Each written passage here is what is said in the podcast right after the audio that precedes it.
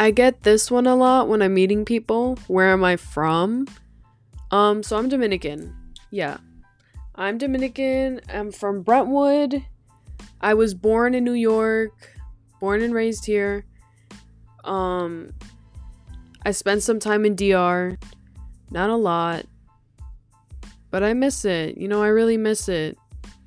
I was thinking, you know, of going back sometime. I'm not sure when. Hopefully next year. But I would love to go.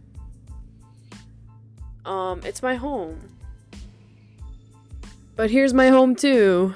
You know, so it's it's really it's not easy to choose from either.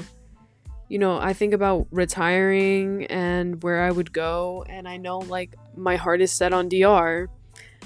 There's, you know, what not to love about DR.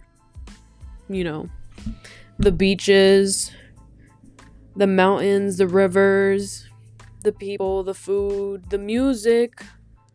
Oh my god. So, the fashion, the fashion is so oh my god, people don't expect this from DR, but the fashion is so different in DR. It's so unique and beautiful.